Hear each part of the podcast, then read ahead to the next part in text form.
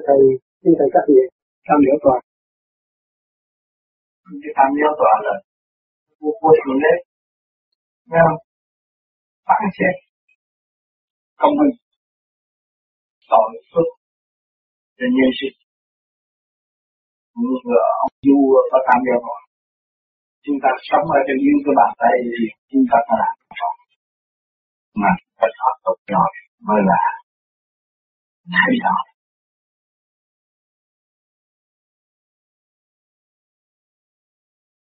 cái thầy tham hiểu tòa gồm có những ai? Tham hiểu tòa đó là cũng như là một ban tòa án. Tòa án thì nó cũng có thẩm phán có đủ thứ hết. Các là việc ông tòa và đủ thứ thì những vị đó là những vị nào trên tuổi trên tuổi trên tuổi nó thay đổi bất chợt. Tùy theo trường hợp mà cho người không thể hành sự tùy theo sự báo cáo của lâm thành của mọi người. Mọi người đều không thành mà phải trình cho tham gia tòa để tham gia tòa.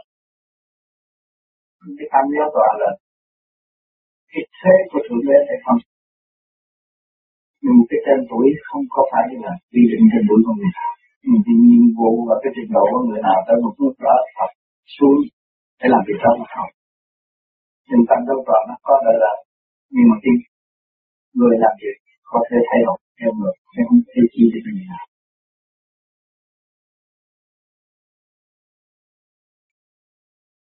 À, nói tam giáo tòa dưới thượng đế có tam giáo tòa.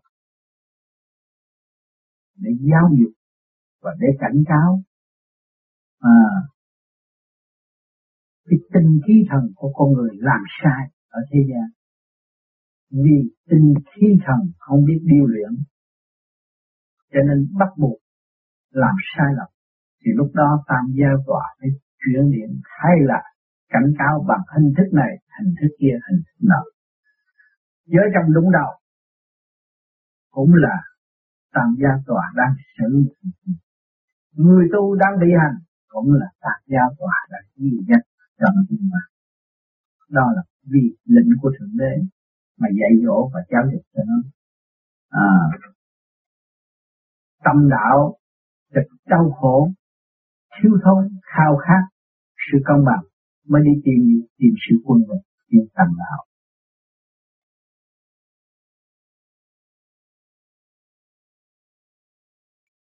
Vâng, thưa cha, có một dạo có người phạm thượng với cha tam giáo tòa gián điển về đàn cơ bắt tội cảnh cáo xin cha cho chúng con biết tam giáo tòa là gì. Đáp, tam giáo tòa là một cơ quan hành luật trong coi việc tội phước của nhân loại Cơ quan này dưới sự trưởng quản của ba vị Hồng Thiên Giáo Chủ, Nguyên Thủy Thiên Tôn và Thái Thượng Đạo Tổ. Sự thật, ba vị này cũng là cha phân thân ra làm việc đó thôi. À chúng con nghe việc Phạm Thượng cha bị Tam Giáo Tòa bắt tội và cảnh cáo.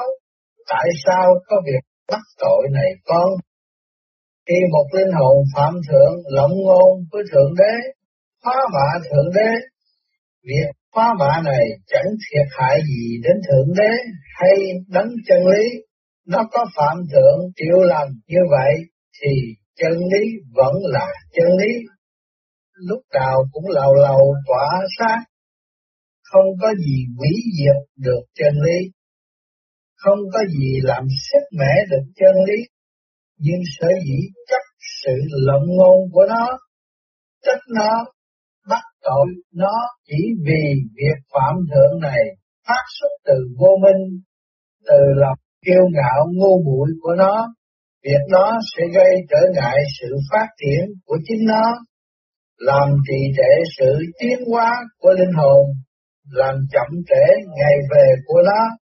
Đấy con chính việc đó mới là điều quan trọng. Chỉ có sự trở về nguồn cội, sự tiến hóa không ngừng của linh tử mới là điều đáng kể với Thượng Đế. Cho nên khi con lộng ngôn xúc phạm cha, con làm cha xót xa đau khổ. Cha đau khổ không phải vì quy danh sức mẻ, vì chân lý lúc nào cũng là chân lý. Cha khổ vì con vô minh, con ngã mạng trong ngu muội nên con không tiến hóa được. Trình độ của con kẹt lại đó và bị phái bộ theo dòng tiến hóa. Cho nên, khi con xúc phạm cha, cha bắt tội con qua tam giáo tòa. Cha bắt tội nhưng vì quyền lợi của linh hồn đứa phạm tội, vì nhu cầu hiểu biết và tiến hóa không ngừng của nó.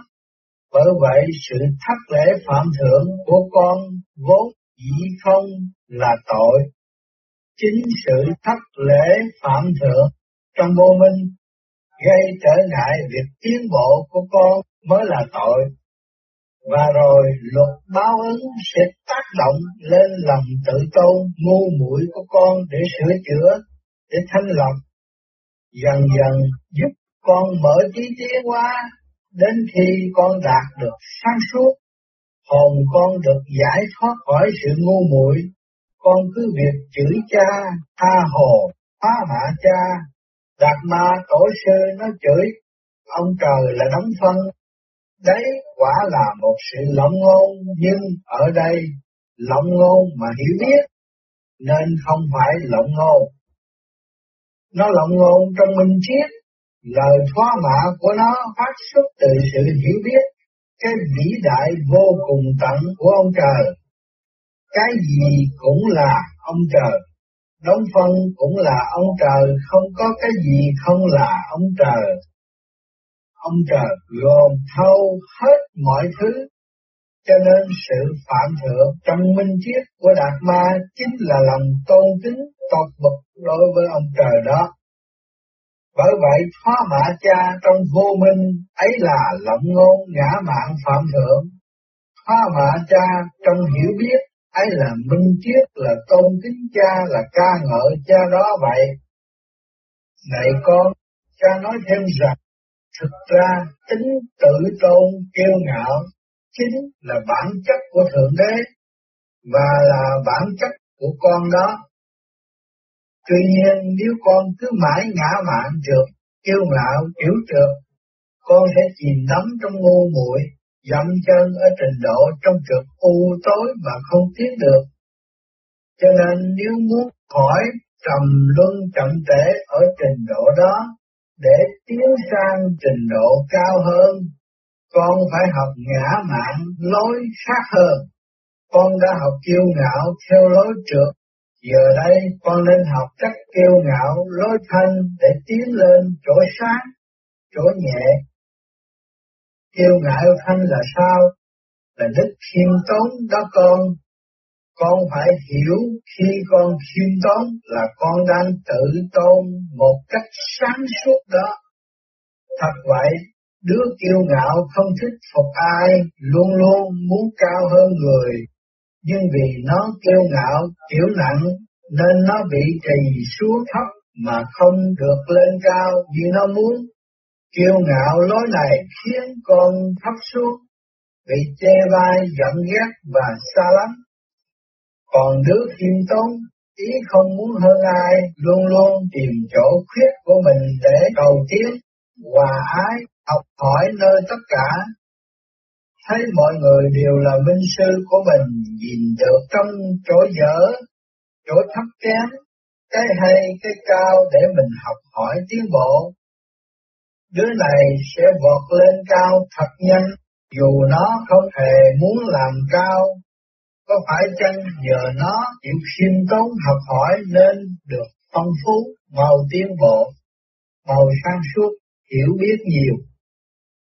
Hạnh khiêm tốn hòa ái với tất cả sẽ là hấp lực thu hút sự quý mến và lòng tôn trọng của mọi người với đứa đó hành động mà được quý mến tôn trọng, được hơn người và được tiến bộ lên cao, chính là tính kiêu ngạo đang phát triển ở hình thái cao, tức là kiêu ngạo thanh vậy. Nhờ thanh mới được rút lên chỗ cao, chỗ sáng. Ngã mạng trượt chỉ là tính kiêu ngạo ở trạng thái dụng về, thô thiển ngã mạng thân hay đức khiêm tốn là tính kiêu ngạo ở trạng thái cao nhã tinh vi, tế nhị. Lối tự tôn bằng cách khiêm tốn này sẽ giúp con tiến hóa lên chỗ sáng suốt. Dĩ nhiên đây phải là đức khiêm tốn thật, không phải là màu khiêm tốn để được ca ngợi. Khi tâm con còn vận động chút gì muốn làm cao, muốn được khen, tức còn vướng mất cách ngã mạng nặng được ắt con sẽ còn bị trì xuống nặng mà chẳng tiến cao được. Thể hiện hòa đồng với tất cả luôn luôn học hỏi tiến bộ nhưng không chút vọng tưởng, mong được cao, được xá, được quý, được trọng, tâm ý thanh tịnh, không không, ấy mới thiệt là kiêu ngạo thanh, là hạnh kiêu ngạo của Phật vậy. Cho nên kiêu ngạo là tính của Thượng Đế nên bất khả diệt. Khi con học khiêm tốn ấy không phải là diệt kiêu ngạo, mà là cái thăng hoa tính kiêu ngạo của con đó thôi. Cuộc hành trình con từ nặng đến nhẹ, từ trượt đến thanh, cho đến khi con thật sự biết kiêu ngạo.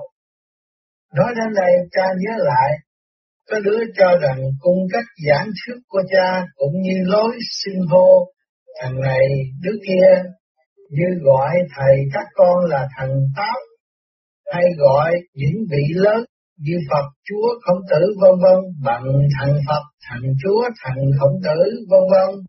Như vậy cha có vẻ tự tôn kiêu ngạo. Nhưng con ơi, con nghe cha hỏi đây, có đạo lý nào lên ác cha gọi con bằng thằng là tự tôn kiêu ngạo không con? Hay chỉ có những đứa con nó nghe cha, nó kêu nó bằng thằng mà thấy khó chịu, những đứa ấy mới tự tôn kiêu ngạo. Nhưng nếu con nào nghe cha xưng hô thằng này đứa nọ, mà lên án cha là tự tôn kiêu ngạo, thì cha sẽ cho nó biết rằng con nói cha kiêu ngạo chưa đủ rõ, phải nói rằng cha đại kiêu ngạo và kiêu ngạo vô cùng tận mới đúng hơn. Cha là thằng kiêu ngạo nhất càng khôn, cha cao nhất mà cũng thấp nhất, cao cả nhất mà cũng hèn mọn nhất. Cả sự hèn mọn cha cũng nhất, không muốn thua ai, cho nên cha kiêu ngạo cả trong sự hèn mọn nữa con. Và nếu khi nào cha không còn kiêu ngạo nữa, cha để cha thua một cái gì, nhường bước cho một cái gì, còn để cái gì cao hơn cha, thì đấy là sự sụp đổ của chân lý tối thượng vậy. Thế nên chân lý vốn dĩ đại kiêu ngạo, đây là bản chất bất khả diệt của nó.